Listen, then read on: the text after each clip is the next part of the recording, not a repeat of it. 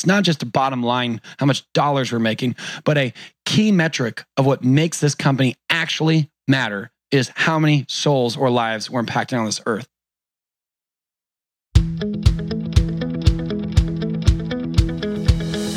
Welcome back to the Impact Entrepreneur Show. I am your host, Mike Flynn, and if you're just joining us, the mission of my podcast is twofold to guide you to an encounter with your own potential and greatness, and to show you it is possible to leverage who you were made to be into a business or a platform that impacts the lives of others and to help you design the life you want. My guests are entrepreneurs and leaders who have had what I refer to as an impact moment and are using their platform to have a game changing impact in the lives of others. That sounds great, right? But none of that is possible unless you take action in your own life. If you've listened to my show for any length of time, you know that each guest is part of a series such as Leadership, Courage, The Comeback, Halftime, and for the next few weeks, Finding Your Purpose. Why am I here? What am I supposed to do? I feel called to do something, but I'm not sure exactly what my purpose is. How do I find it? These are common questions and statements many of the world's most successful entrepreneurs and leaders have asked throughout their lives. And incidentally, these are some of the same questions and statements you and I may be making or asking on a daily basis. And guess what?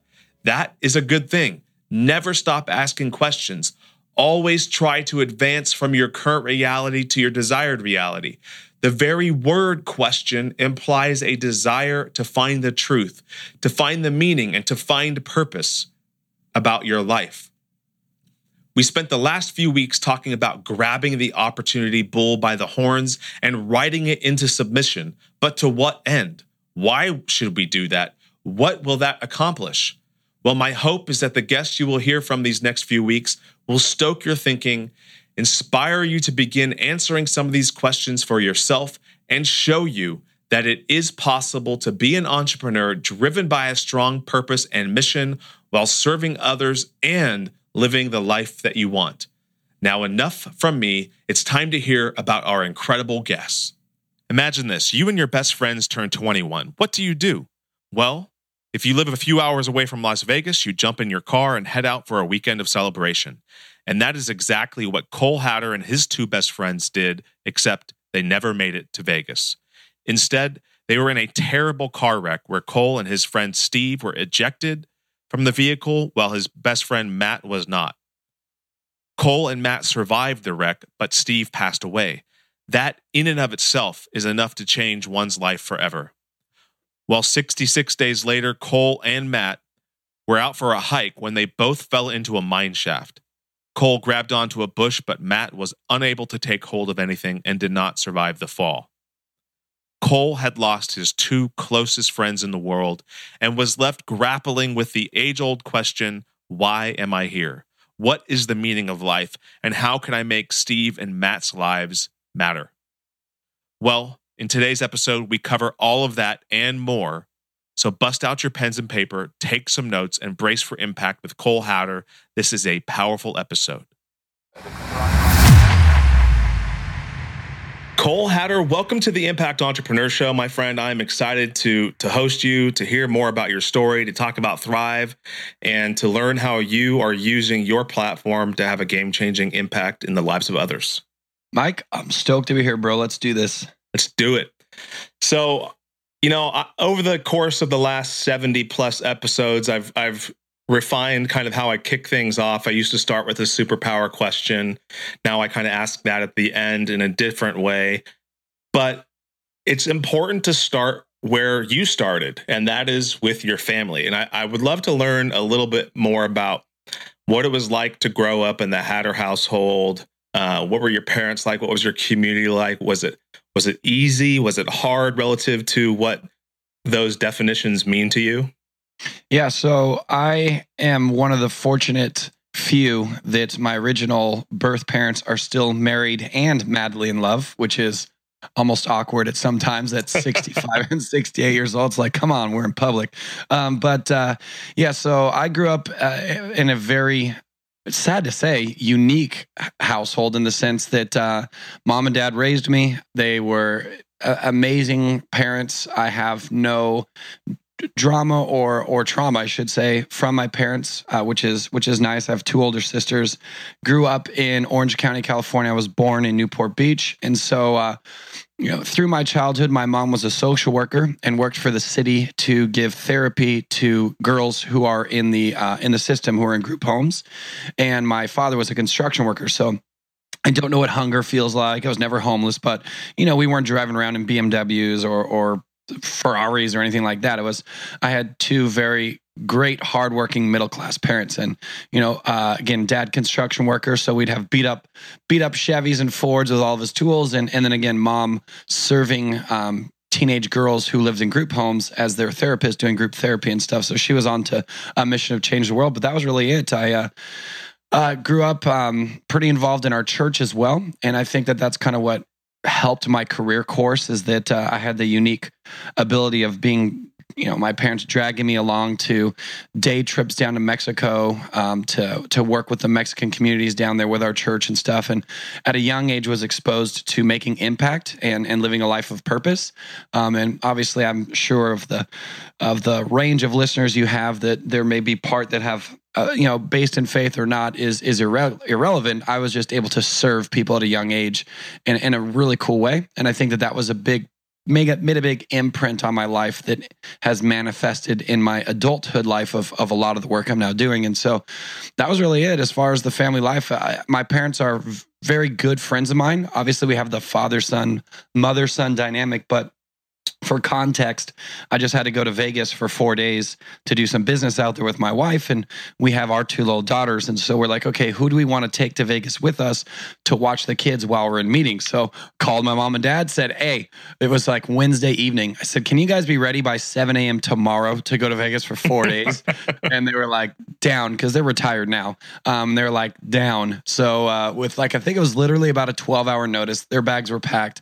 We took them to Vegas for four days with us. And you know, uh, for those that get to observe me in my business life, they they do comment about, man, it's crazy that your parents are here and helping. Like they're at Thrive, running around, like selling T-shirts and stuff. And so, anyway, that was a long answer, but uh, I just I'm, I'm very blessed in in my family dynamic.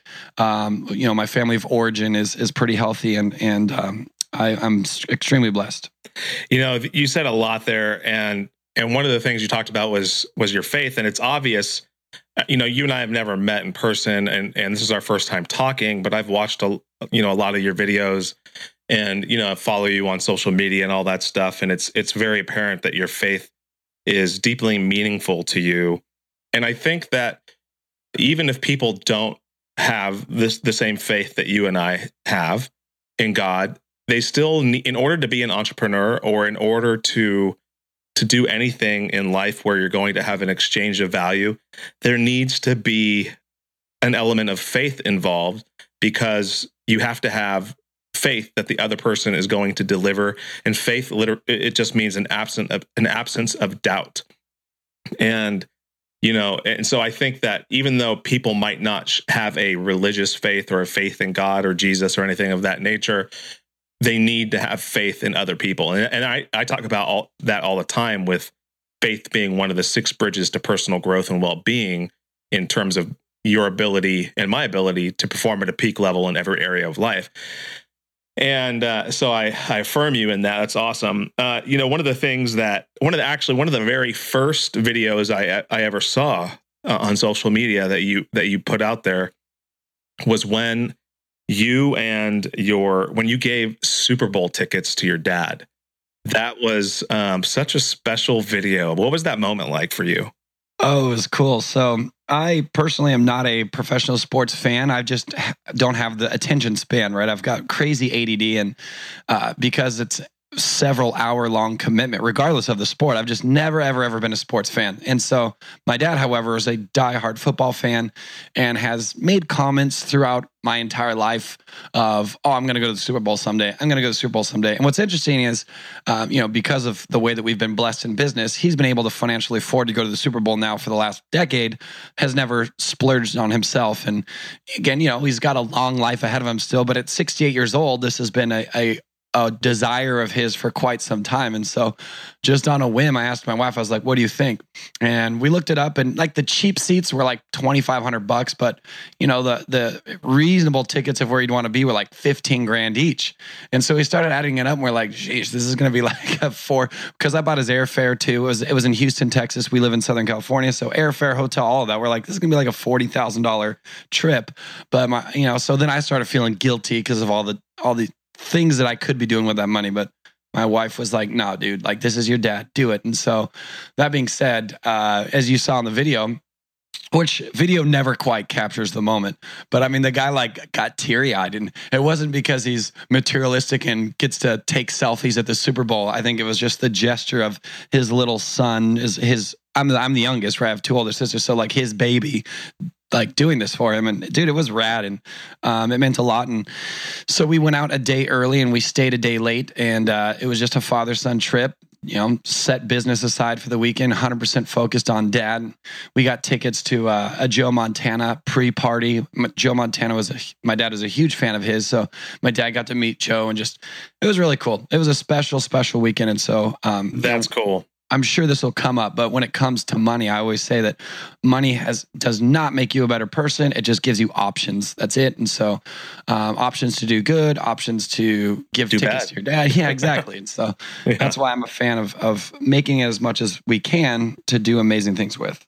That's amazing. You know, and even though the video doesn't capture the whole the the the, the reality of that gift and that the memories that you guys created together. It was still really you really did catch the catch the essence of it. In particular uh, when you know you guys walked into the stadium and your dad was just like taking it all in you know and and it was it was really cool to be able to witness something like that from afar having not ever met you or your father but i could see and and in in a sense tangibly feel the love that you guys share together. So it was it was an honor to witness that and thank you for inviting everybody into that moment yeah, for sure. Yeah, we again back to your original question. We have a great relationship. He was the best. Uh, he was my best man in my wedding. Um, you know, we've oh, been wow. business partners now for twelve years. So, my pops and I again, we've got the father son relationship where I was spanked as a child and all that stuff. But uh, in our adult lives, have have become great friends, which uh, I hope to replicate with my daughters. I don't want to just be the dad, the authoritarian figure.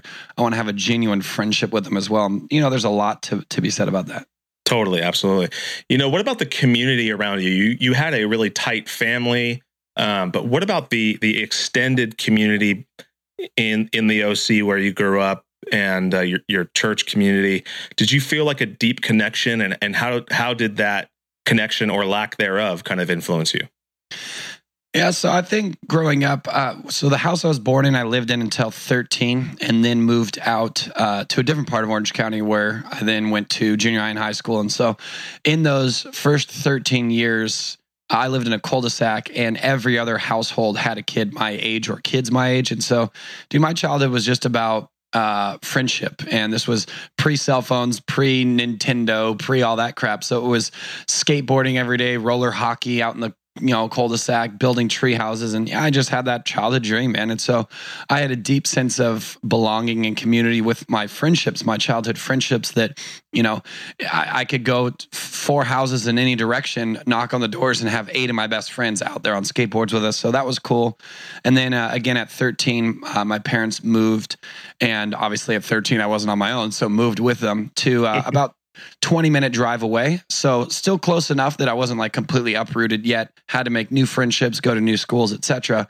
And then that was the teenage years where it wasn't about skateboarding and roller hockey. It was about girls and, you know, whatever teenage boys are into, getting my driver's license and stuff. And then high school. So uh, that changed a bit. But again, I've, I'm very relational. And so uh, I, I'm all about quality and quantity. I want to have a thousand best friends. And, uh, that's still true to this day. Um, and so, I mean, I, I just, again, outside of having great parents, also had great relationships. As far as the extended community of like getting plugged into Orange County communities and stuff, I think that's one thing that maybe Orange County lacks is, yeah, I guess in a good way. There's such a diversity of people. It's such a melting pot that it doesn't really have its own thing other than maybe saying dude and bro and stuff like that but like so so there there's there's so much different cultures that there really isn't an Orange County culture.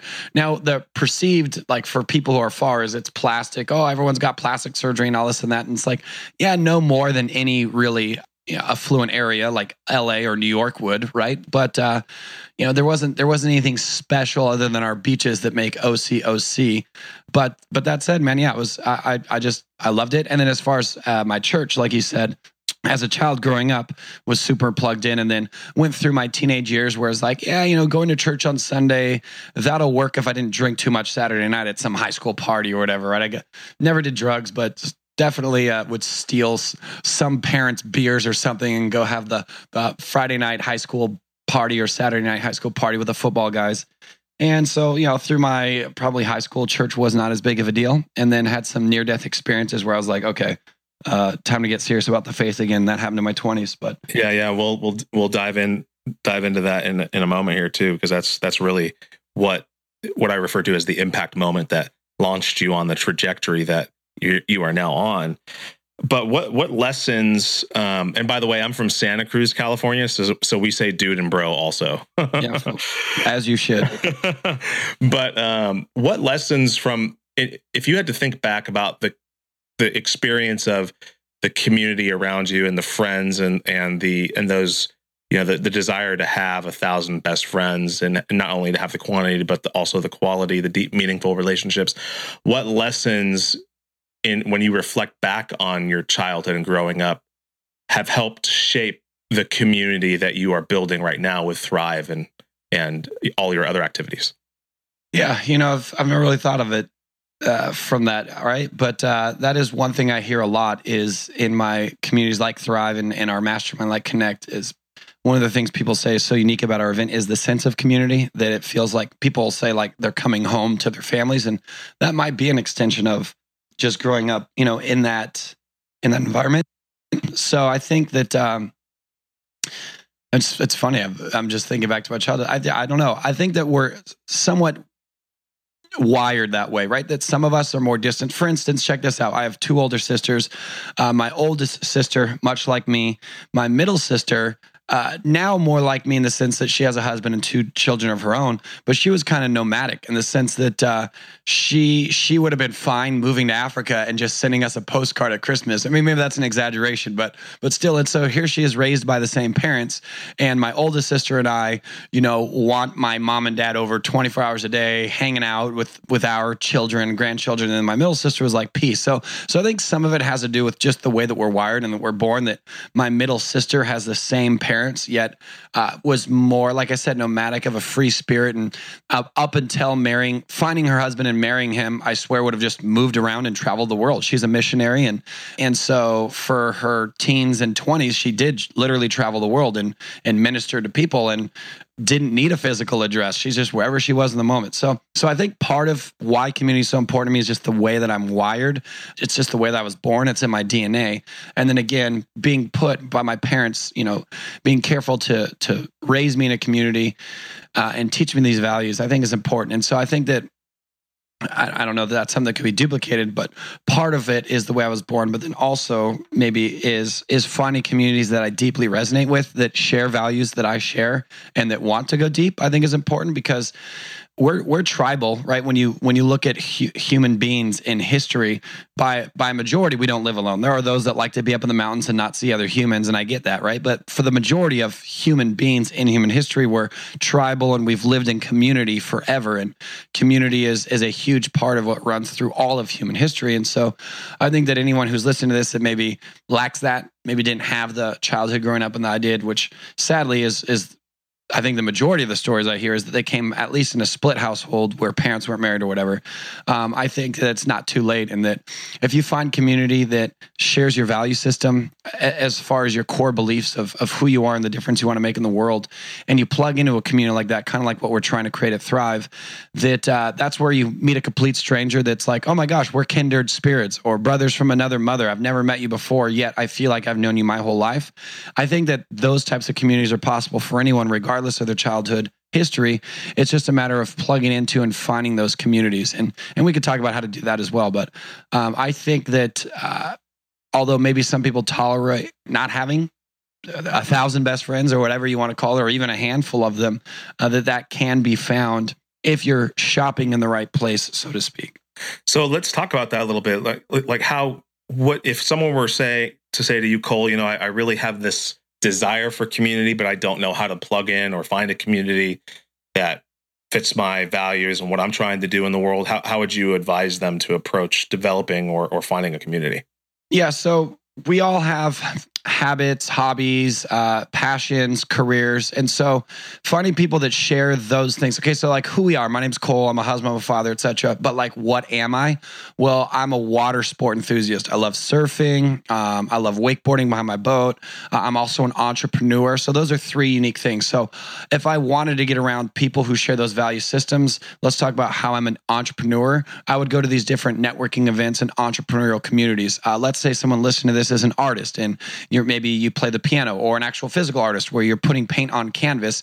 There are great artist communities where you might not be in a relationship and someone else might have 16 children, yet sharing your mutual respect and love for art is now a connecting point where a great friendship can be made. So I think that if anybody wants to find community, you got to take a quick survey of who you are. Not like, okay, I'm a male, I'm six foot, 180 pounds. That's not what I'm talking about. Like, what makes you you? What are your habits, your hobbies, your passions? What do you enjoy? And then like literally even if you if it, even if it's gardening or something like really well i guess that's not that unique. A lot of people garden but i'm trying to think of something really unique. I guarantee there's a community of other people that share that passion that get together to be in fellowship with other people that value that thing as well. So well you only have to go so far as to look at pokemon go you know? Yeah exactly.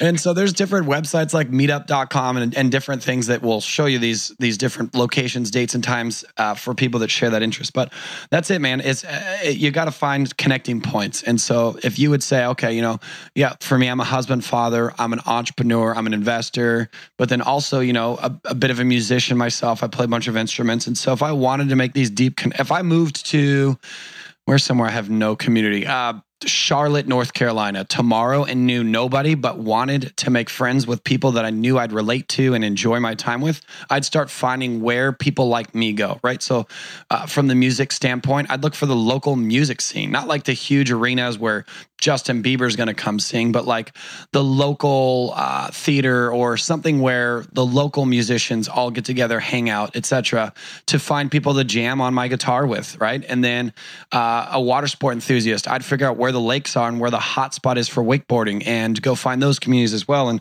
all of a sudden, now I've got 30 new friends I didn't know a year ago, mm-hmm. but because we have those similar interests and passions and i knew how to find those communities of people i now you know might pray to a different god have different color skin. They may be gay i might be straight but who cares about that? Because we are in fellowship because we share the love of music or we share the love of wakeboarding or whatever. And unless you're you know a a bigot or a total a-hole that should be all, all that matters is your your shared love for whatever that thing is connecting you and nothing else really matters right Totally. You know, I love that. And it, it's so, it's such simple advice. And uh, the unfortunate thing is that a lot of people try to overcomplicate thing or things, or they, or they, they just are burdened by limiting beliefs that they can't do it or they they're not willing to do it and they want somebody else to do it for them which is another curse that our society is faced with today but one of the things that you guys that you talked about a, a, a few times now is the way that we're wired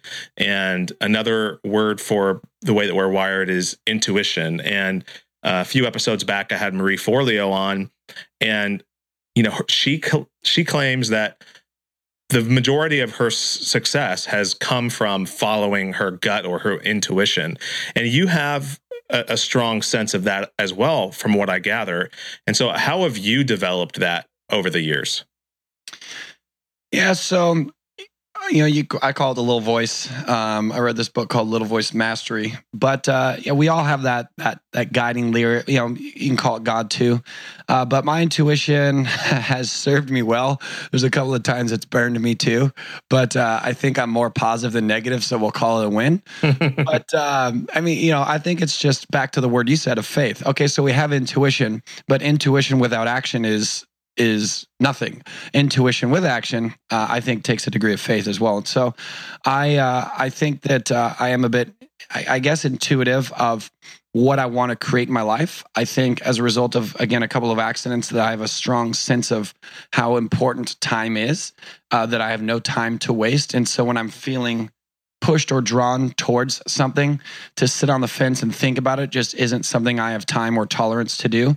So then it's the faith of, okay, I mean, like Thrive, for instance, right? And you know, we'll talk about that, I'm sure, but that's a is a big undertaking. I had to put up five hundred thousand dollars of my own money up on an event that I didn't know anyone would come to.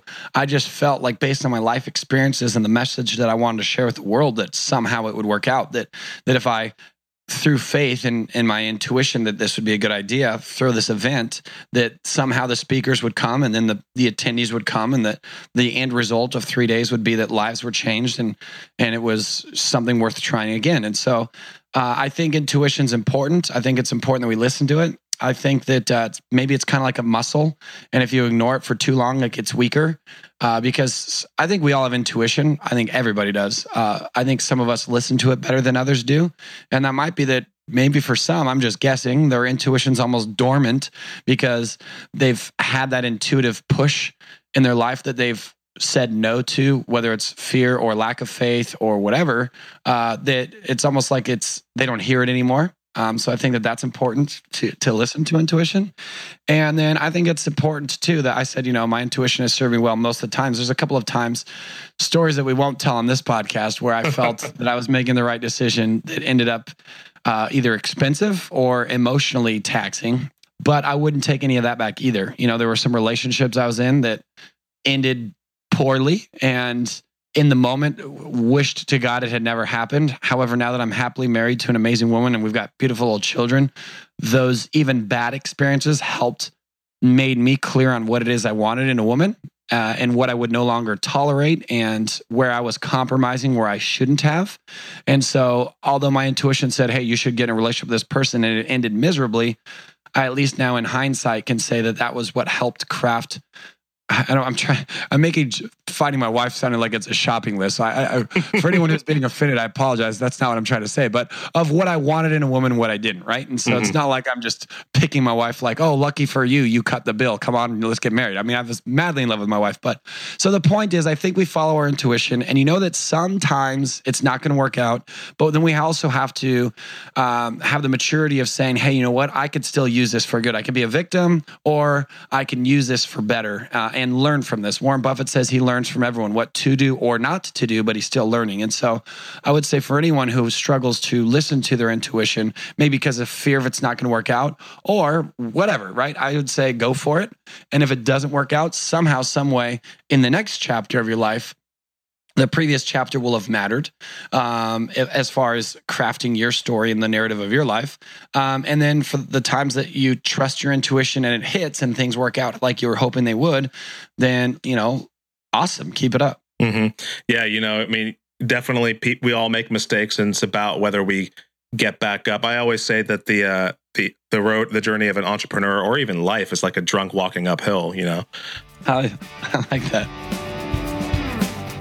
This episode is brought to you by the Lawton Marketing Group, a full service advertising and design agency specializing in websites, social media, apps, logos, and more. Based in Oklahoma, they work with clients across the nation from small businesses to large corporations and everything in between. You can find them right now on the web at www.lawtonmg.com or call them at 580 275 2063. Connect with them now for a complimentary competitive analysis of your website. Just tell them the Impact Entrepreneur told you to call. I heard this saying recently by this this uh, Catholic bishop named Robert Barron, and he said, "You've got to acknowledge the weeds so that you can admire the flowers."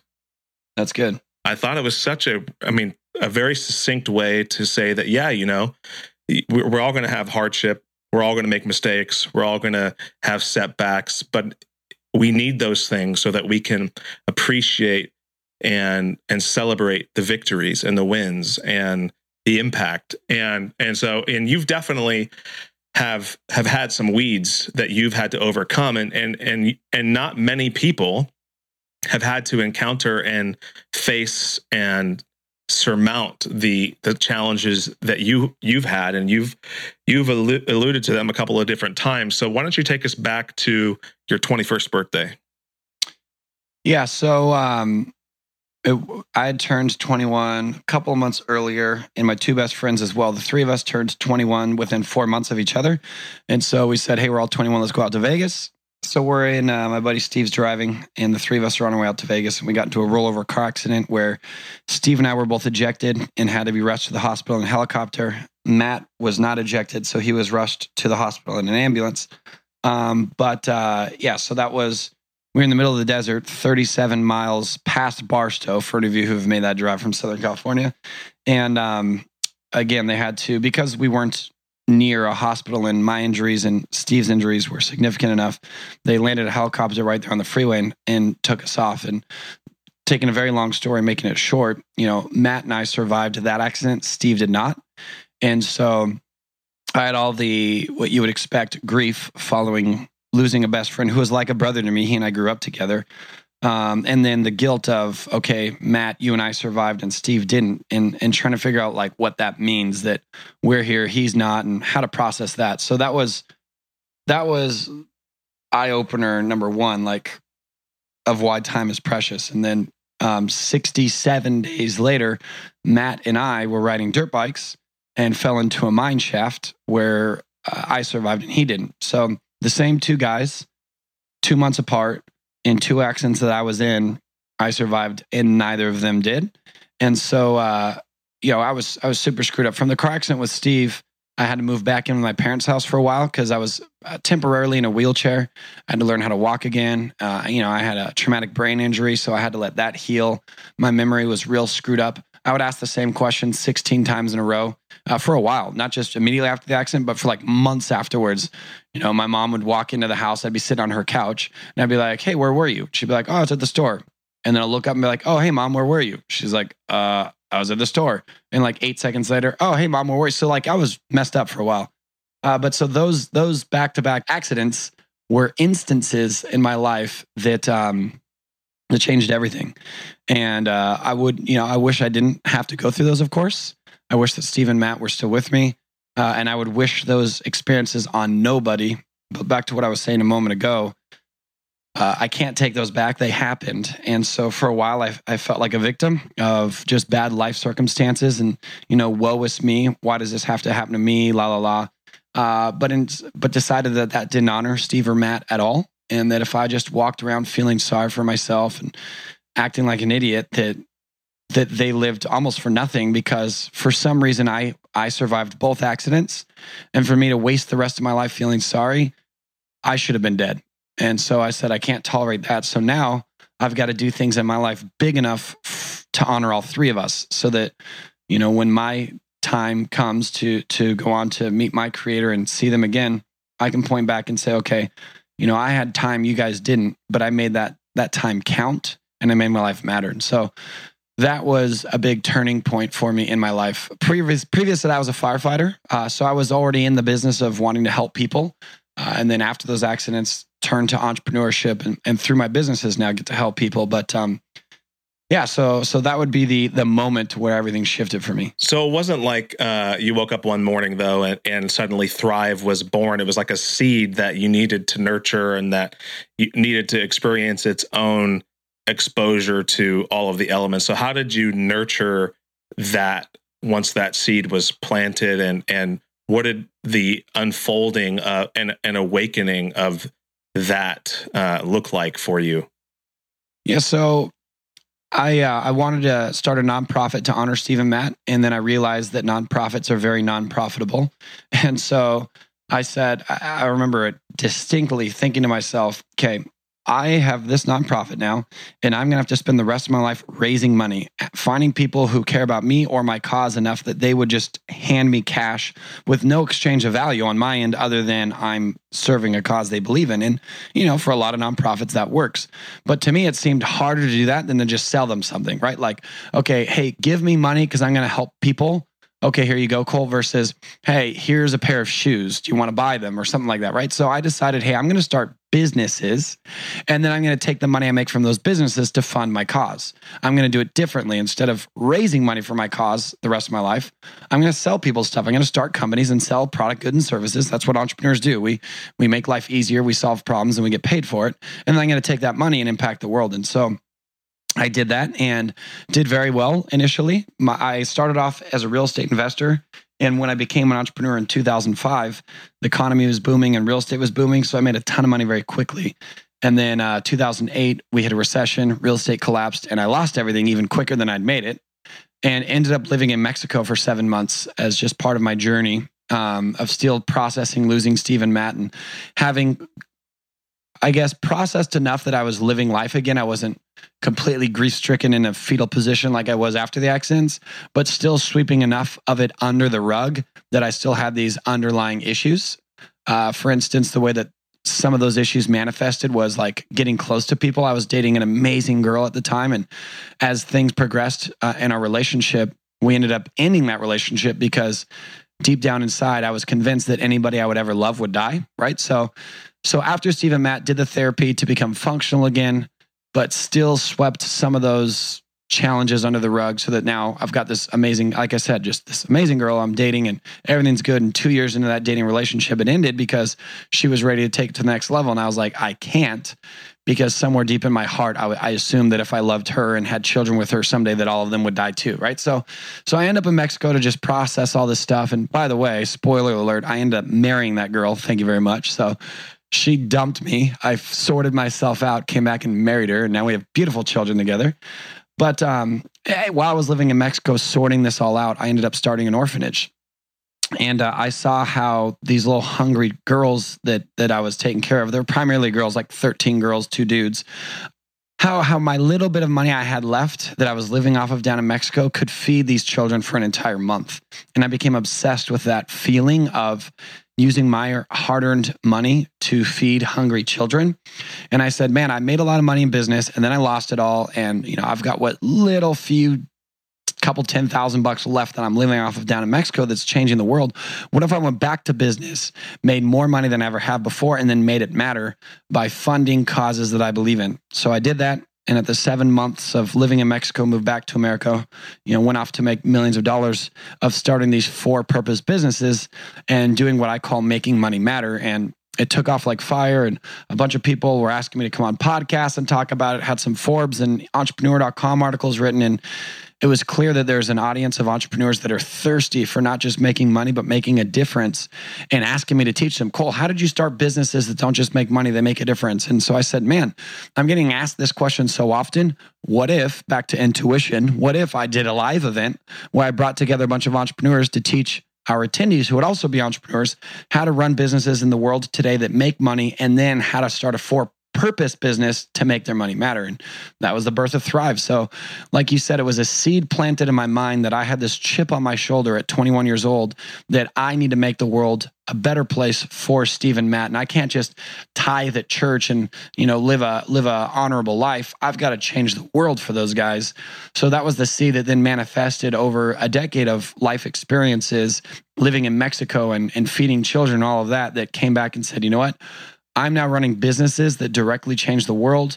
There are a lot of people out there that want to run businesses that do the same. So let's start this event. Let's call it Thrive and let's fill the room with entrepreneurs that want to make money and make their money matter. And that was it, man. There was there wasn't like a magic aha moment. I didn't like eat a fortune cookie and it said start thrive or like read my horoscope, but it was a decade of following intuition back to 15 minutes ago and of taking my life experiences, both positive and negative, and then taking some time alone. Like those seven months in Mexico, although I was serving the homeless and, and starting an orphanage, that was really like self reflection of I've had a crazy journey. What does it all mean? Like, what am I supposed to do with all this stuff? In my 20s, I've lived 10 lifetimes. Why? And, and, and how am I going to use that in a good way? And again, after seven months of figuring myself out, Went back to America, asked the girl that dumped me to marry me. She said yes, started companies, and and now together we get to to impact the world. I want to talk about your marriage and your relationship with Sanja, right? That's how you pronounce her name. Uh, the J's like a Y, Sanja. Sanya, but it looks okay. like Sanja, yeah. Yeah, yeah, Sanja. Son, I want in a minute. I want to talk because it's a it's you guys have a very special thing going, and and I've I'm been married for almost 13 years. My wife and I have known each other since we were nine. Uh, that's another story, Wow, but that's rad. it wasn't love at first sight. but you know, when you came back from from Mexico, oh, first of all, I had a thought. I love the word reflection. The word reflection literally means to bend back time and and direct light or heat onto something. And so I, I I love that you used that word as it related to your time in Mexico. Not enough people reflect on their experiences and and see what what the lessons are there for us to utilize and to grab hold of and to use to have a game-changing impact on the lives of others. So the fact that you did that and you did it unknowingly is is amazing and and more and more people should take time to to bend back that time and to direct the light and heat onto the challenges and the successes that they've had in their life because past performance is not a guarantee of future results. It's just a matter of what you do with it. Totally, totally. so you came back from mexico. What what businesses what kind of businesses did you start So I went back to my real estate business uh, and restarted that. Uh, I had taken about a 10 month hiatus. So, just for context, 2008, I lost everything, but I was dumb and tried to stick it out. And so it was slowly hemorrhaging what I had over those next two years, where uh, I was making about 80 to 90% of my monthly overhead. So, I'd work almost 30 straight days in the month and have less than I started with. But you know, it was better than just not making any money at all. But still, it's uh, eventually you gotta, as as Mister Wonderful says, take it behind the barn and shoot it. So, uh, stayed stayed doing real estate until February of 2010, uh, and that was a result of coming back from Haiti in January of 2010. We had that crazy earthquake in Haiti, and I'm on a nonprofit where I'm an emergency responder, and I was sent over to Haiti uh, to help with the just the catastrophe of that earthquake and seeing what I had to see every day and doing what I did, I came home to America and struggling to make a Cadillac Escalade payment and a wakeboard boat payment and working seven days a week to just pay for stuff that I didn't need to impress people I didn't care about was no longer a priority. So that's when I started dumping everything, sold the car, sold the boat, sold everything. And uh, that was in February of 2010 that I quit my business. And then June 1st of 2010 moved to Mexico. So I went through like this four month season of unloading all my responsibilities and all of my stuff and ended up putting what little bit I had left in a storage unit and saying, peace out and going to Mexico. and so I uh, came back from Mexico and, and restarted that business that I'd pushed pause on.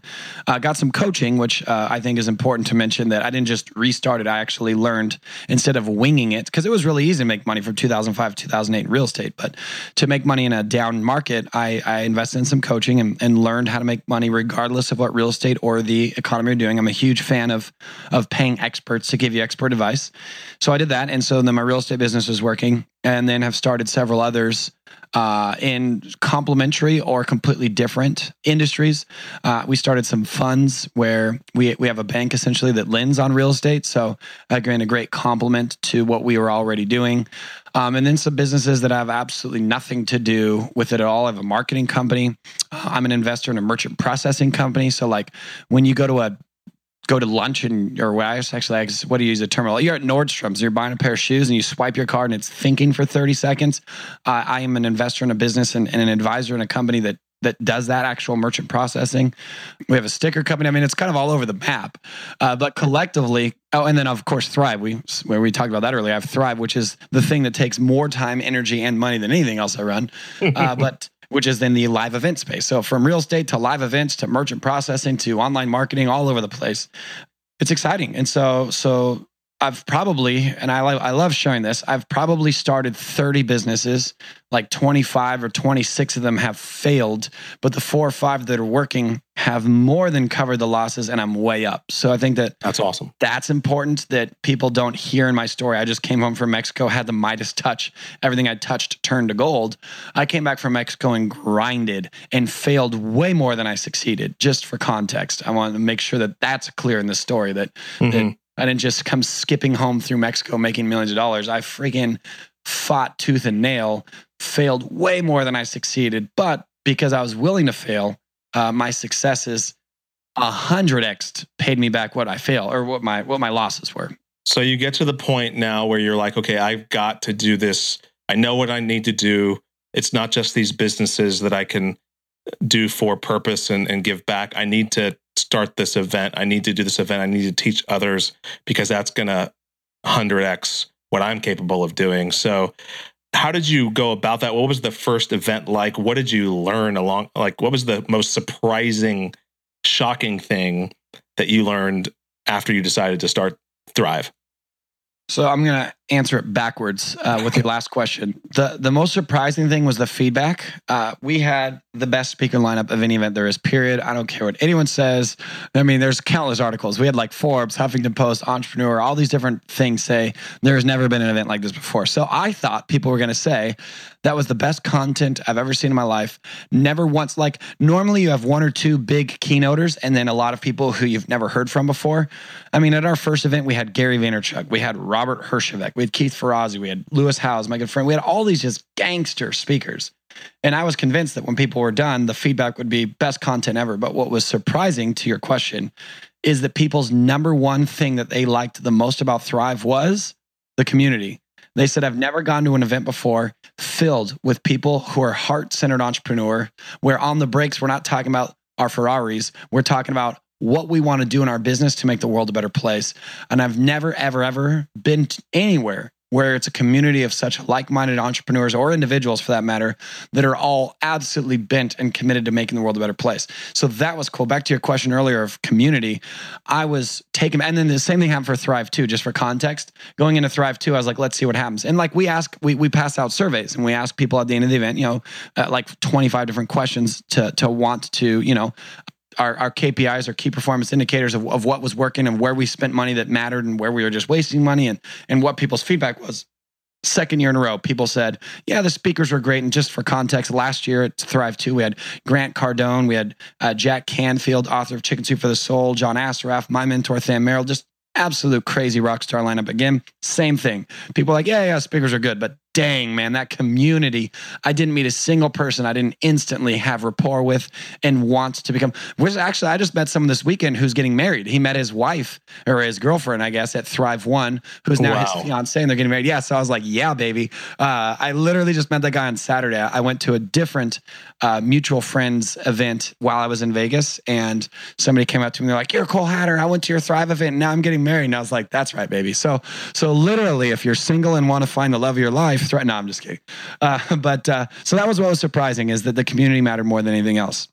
That's awesome. Were you, were you at Ampl- Amplify? Where is that yeah, where that you was were? It. Exactly. Okay, cool. right on, right on. Yeah. So so I went to Vegas to do a site tour this weekend of uh, where Thrive's is going to be this year at the Hard Rock in Vegas, um, and I had a couple of business meetings on Friday, and we decided to stay through Sunday just to enjoy ourselves. And so yeah, Amplify was going on, and we went over there on Saturday, and obviously Keith, who runs Amplify, he and I have very similar circles, so there was probably 200 people at his event that had gone to Thrive as well. So I, I, showed up and it's like, oh, cool, cool, cool, cool. But one of the guys has said, yeah, I'm, uh, I'm, I'm marrying someone who I met at Thrive. So that's cool. You, you decide to do this, this massive event. And then what, what was the first step you took to get it done? So I called in favors. I think that that's a big area that I've had to grow. I suck at asking for help. Suck at asking anyone for anything. I want to give 99% and take 1% of every relationship I'm in. And uh, I, I got over myself and started asking. So at that point in my career, this is now March, March of 2015 was when I decided to do Thrive. And it took place in uh, October 2015. So about six months to do Thrive One. And I reached out to every friend I had. Uh, and I, so like Lewis Howes and I uh, have been friends since 2010. I even paid him for coaching in 2011. So we had a great relationship. I asked him to speak. He said yes. And then I asked him for introductions uh, to Adam Braun and to Gary Vaynerchuk. He said yes. Uh, I then was on the phone with Gary Vaynerchuk, painted the picture of what I want to do with Thrive. Hey, dude, it's not like any other event you've spoken at. This is an event to change the world. He said yes. And then Adam Braun said yes. So now I've got those three guys. I went sideways to some of my mutual friends again, and I got uh, Jordan Harbinger, who has the art of charm, to say yes. And then my other friend, John Lee Dumas, to say yes. So I got this group of like six rock stars. And then from there, I just went sideways sideways and up, I call it. So once we had about 11 different speakers, so sideways to like Keith Ferrazzi. I'd never known Keith Ferrazzi before. He's a two times New York Times bestselling author. Never, never eat alone, right? Yep, or, Never Eat Alone is one yeah, of his yeah. books. Um, and so great guy. And so I had never heard of him before, but it was like one person once removed. And so then we had about 15 speakers. Then I went to Robert Herjavec from Shark Tank's website and just cold, you know, there's like a tab that said book me to speak. You have to go through this huge auditing process because unfortunately when you're at his level you don't even make your own decisions anymore. Like you have a team it's like okay what is this event about and how is it going to reflect on on robert's brand? Like is he going to go to something that would look bad in a newspaper or whatever? And so we had to go through this rigorous auditing process especially because it was our first event. But because we had names like gary vaynerchuk and everyone else he said yes. And then now that we had robert herjavec eh, we started getting inquiries. People were like i want to speak i want to speak i want to speak i want to speak. And we ended up having 22 speakers at thrive one. And so again, it started with me going to Lewis Howes, John Lee Dumas, um, Jordan Harbinger, and Nick Unsworth. Those four guys, asking them all to speak, and then asking them for a warm introduction to the largest fish they knew, getting it to like eight or ten people, and then it just started momentum. Um, and so the only thing that might not be duplicatable for someone listening to this is like, well, lucky for you, I didn't, I don't know Lewis Howes. I didn't know them. Okay, but I only knew them because I'd been grinding. I paid Lewis Howes to teach me about building a personal brand. I paid John Lee Dumas to teach me how to do a podcast because I had a podcast in 2014. And so I met these people cold as well, and I just got their attention um, by learning from them and then building a, a friendship with them. So nothing that I did can't be duplicated. But again, it wasn't something I did a matter of days. This was probably a four year journey. Like I met Lewis, like I said, in 2010, coached with him in 2011.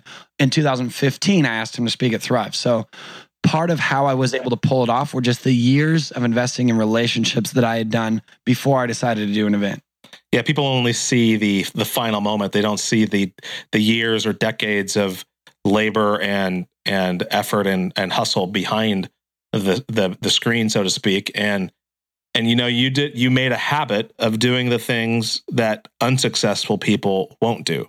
And that is what separates successful people from unsuccessful people. Everything that's worthwhile takes effort and nothing comes easy. And i think that that is a fallacy that we that's being proliferated in the entrepreneurial world today is that and, and there are a handful of quote unquote unicorns that you know one year they they're at zero and the next year they're at a billion dollars or whatever you know? But for the vast majority it's not that way. And i think that people should not plan or even really hope on that because they're they're not setting themselves up to have the impact or the success because they're not going to be able to enjoy the process or even celebrate the victories and wins along the way because what's going to happen is they're going to fall into the comparison trap and we know from Teddy Roosevelt that comparison is the thief of joy. Well, one thing I want to say about that just to like solidify and, and reiterate what you've just said is, you know, some people go from 0 to a billion, but even them, like, so let's talk Zuckerberg. He's probably the greatest example of that who accidentally inv- invented Facebook in his dorm drunk one night, right? But like, Zuckerberg was at Harvard. And if you hear his whole story, like the guy gave up the majority of his youth to master his craft of like coding and, and computer coding and whatever. I'm not a software guy, but all that crap and worked his butt off. Like you don't get into Harvard accidentally. And so, although maybe Facebook was an accident, it's because he had worked the last 15 years to get the skill sets and to be in the environment like Harvard where he was getting access to the the professors, etc., that were teaching him this advanced level type coding that he was able to build Facebook in his dorm, if that makes sense. And so it's like it, his first business attempt was a unicorn. The first thing he did entrepreneurially turned into Facebook, but there was still over a decade of him sitting in a college dorm or whatever, a high school uh, room, learning this crap that eventually was the skill sets he needed. And to get into the school, because the idea he got, if you've watched the movie, was from fellow peers at Harvard. So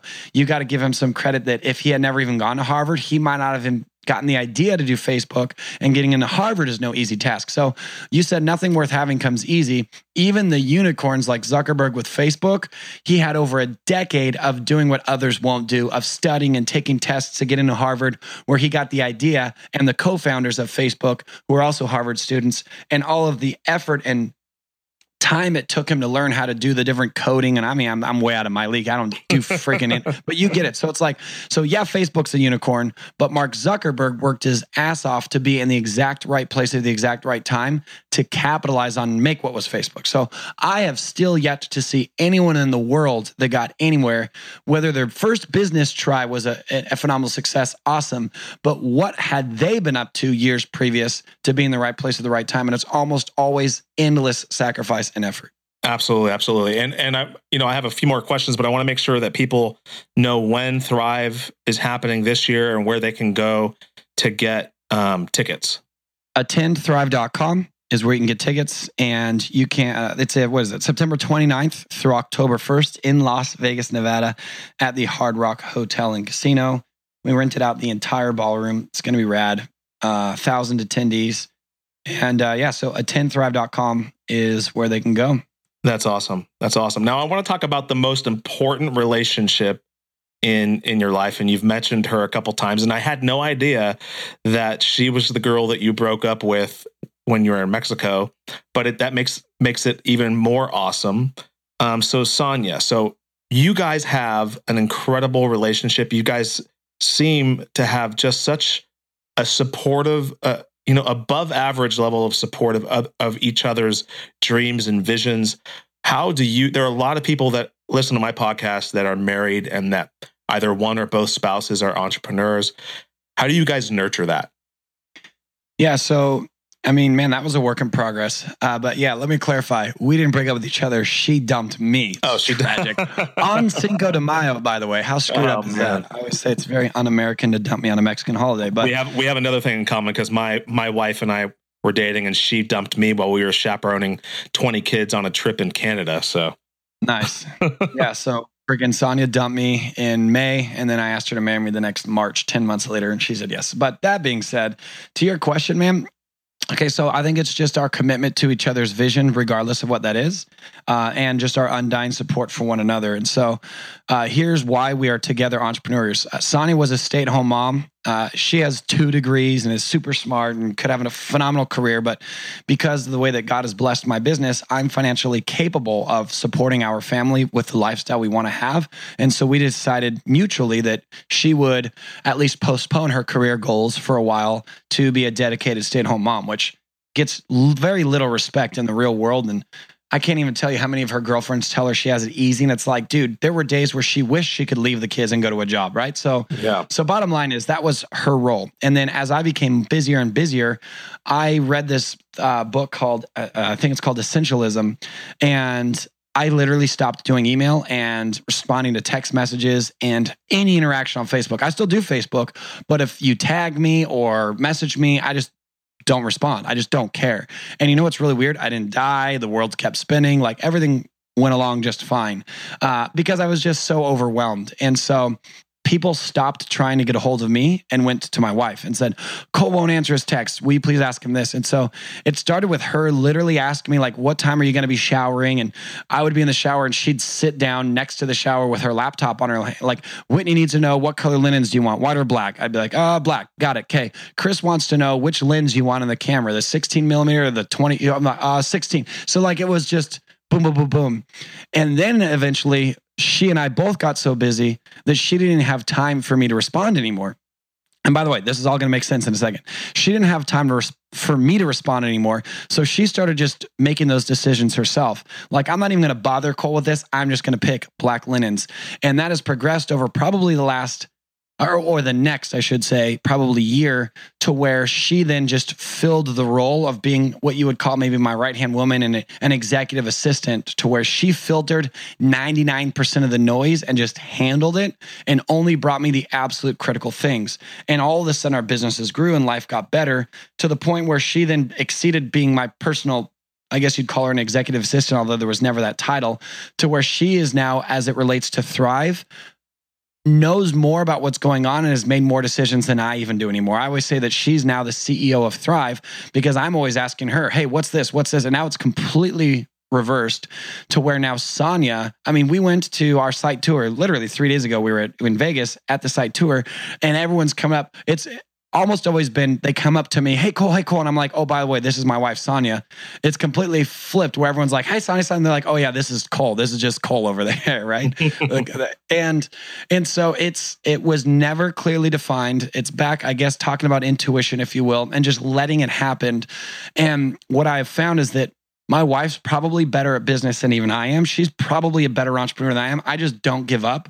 I'm too dumb to stop, I guess. Uh, I, I succeed in business through just brute force of, of swinging for the fences and connecting every now and then.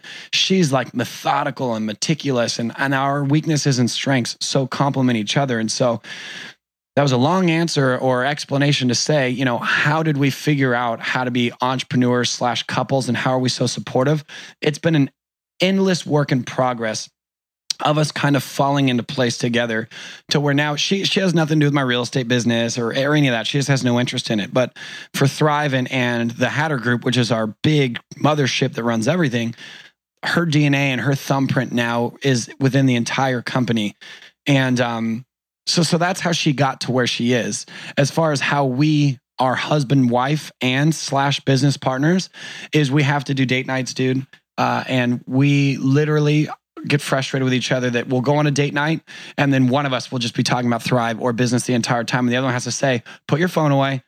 Don't talk about that again. Tell me, you know, how's your life right now? What, what, are you excited about? And it is a constant work in progress, dude. It's like having abs. There isn't anyone I've ever met that has a six pack accidentally. Like you, you could be generally fit just because of great genetics, but nobody has a six pack accidentally. It's constant constant choosing the right things to eat and constant exercise and having a healthy marriage slash business partnership is like having a six pack it is constantly choosing the conversations that we have, when and where we're having them. We made a rule: no business in our bedroom. That's like our safe haven. So I'm I'm at home right now. I'm at my home office, and then I have an actual real office too.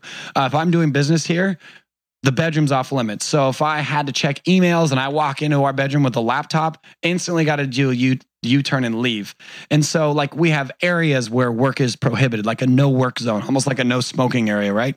Um, and then times where it's like, hey babe, we've got a busy day today, but we're going out to dinner. Our reservation's at six thirty, and the second we get in our car to leave for that dinner, business is done and it's just what normal husband wives talk about school is about to start my my youngest child or my oldest child my first child's about to go into kindergarten so it's going to be talking about how excited we are to see our little girl growing up and real conversation so that's the best analogy i can come up with is the work it takes to have a six pack very similarly is the work it takes to have a healthy marriage and business partnership with someone you're married to constant decisions and constant effort I love it. I love it. You know that that is uh, exactly how my wife and I operate, and um, you know she works with us at our our firm. My my, my day job is uh, I'm a financial advisor, and she's our director of operations. And our our spousal relationships sound uh, uh very much alike. And I love the analogy of the uh, of the the six pack analogy. That's that's so true and also hilarious because most things that are hilarious are true.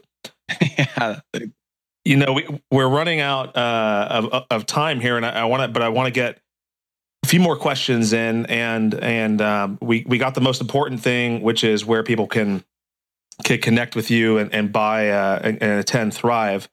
Uh, but if you could pick any skill set that you currently possess and turn it into a superpower, what would it be? Persuasion. Ooh, interesting. Interesting. So you already have that skill set. So how are you developing it into a superpower? Even beyond sales is persuasion. Uh, I am also a professional speaker. Oh, I forgot to say that earlier. That's another revenue source of of what I started doing when I came home from Mexico. Is it's it's pretty crazy that people pay me to talk now, right? Um, but so uh, as a professional speaker, I want to be good. Uh, and I've spent a lot of hours on stage. And whether I'm selling from the stage or just trying to make a point, it's all about persuasion. I persuade someone to buy, or I persuade someone to at least acknowledge my perspective on the topic I'm teaching. And so I think the persuasion, the power of being persuasive, a lot of people say sales is the greatest skill set to have in business. You can't sell unless you've persuaded them to buy. I think it's persuasion. And mm-hmm. so the thing that I've worked the hardest on that has served me well, I mean, God, I had to persuade my wife to marry me, right? like, talk about persuasion. She had dumped me 10 months earlier. Not only did I persuade her to take me back, she said yes. So I think that persuasion is the most important skill set for me in my personal life and business life. It's probably the thing I've worked the hardest on. Some quick references How to Win Friends and Influence People by Dale Carnegie. Um, it's called Pre-Suasion by Ken. I think it's Ken or Kevin. I dang it. Hang on. No, uh, Chial, uh, um, what's his name? Cialdini? It's called Pre-Suasion. It's black and yellow, the book. But so yeah, yeah. Pre-Suasion. Um, and then, uh, oh man, the little black book of persuasion skills by an Indian man, Rent Rintu, I forget his name as well. But that's the titles. Uh, pre like PRE dash suasion, and then the little black book of persua- persuasion skills, and then also how to win friends and influence people by Dale Carnegie. Go pick those books up, go read them, and then just practice, practice, practice, practice, practice. And uh, that's what I've worked hard on. I think I'm pretty darn good at it. And if I ever had a superpower, I'd want to be superpower persuasive, and then I would persuade people to to live powerful lives. Right? I mean, that's the whole point of your podcast. I'd mm-hmm. persuade people to consider starting businesses that impact the world and that at your quarterly meetings you're not just looking at bottom line revenue and, and growth you're looking at impact and say okay one of the metrics we measure at our company is how much world we're impacting. It's not just a bottom line how much dollars we're making but a key metric of what makes this company actually matter is how many souls or lives we're impacting on this earth. I would persuade people to do that, you know? I'd persuade people to to love deeply in their friendships and relationships because it's all that really matters at the end of the day. Why do we have businesses that are are impacting the world? Because through our monetary gains we can love people through charitable donations or impact. So it's like at the end of the day, I would persuade people to love deeply and all this bull crap going on of I mean, just just while I was in Vegas, I saw on the news of what happened with that rioting and or not rioting, um, protesting and then the yeah, counter protesting. Right. The lives are lots of dude, if people just would if I could persuade people to just love each other and stop being a bunch of a-holes looking at differences but looking at similarities instead, I would, dude, I could change the world if I could persuade people to think differently. Mm-hmm. Yeah, you know, the, uh, I heard it said that everybody wants to be loved. The problem with why there isn't enough love going on in the world is because everyone wants to be loved first as opposed to giving love first. Totally you know and it's it's robert cialdini he persuasion. He wrote the book uh, robert uh, but um so what are three lies that you believe entrepreneurs or or people in general tell themselves that prevent them from realizing their full potential? I'm not smart enough. I don't have enough money. I don't have enough time. Mm.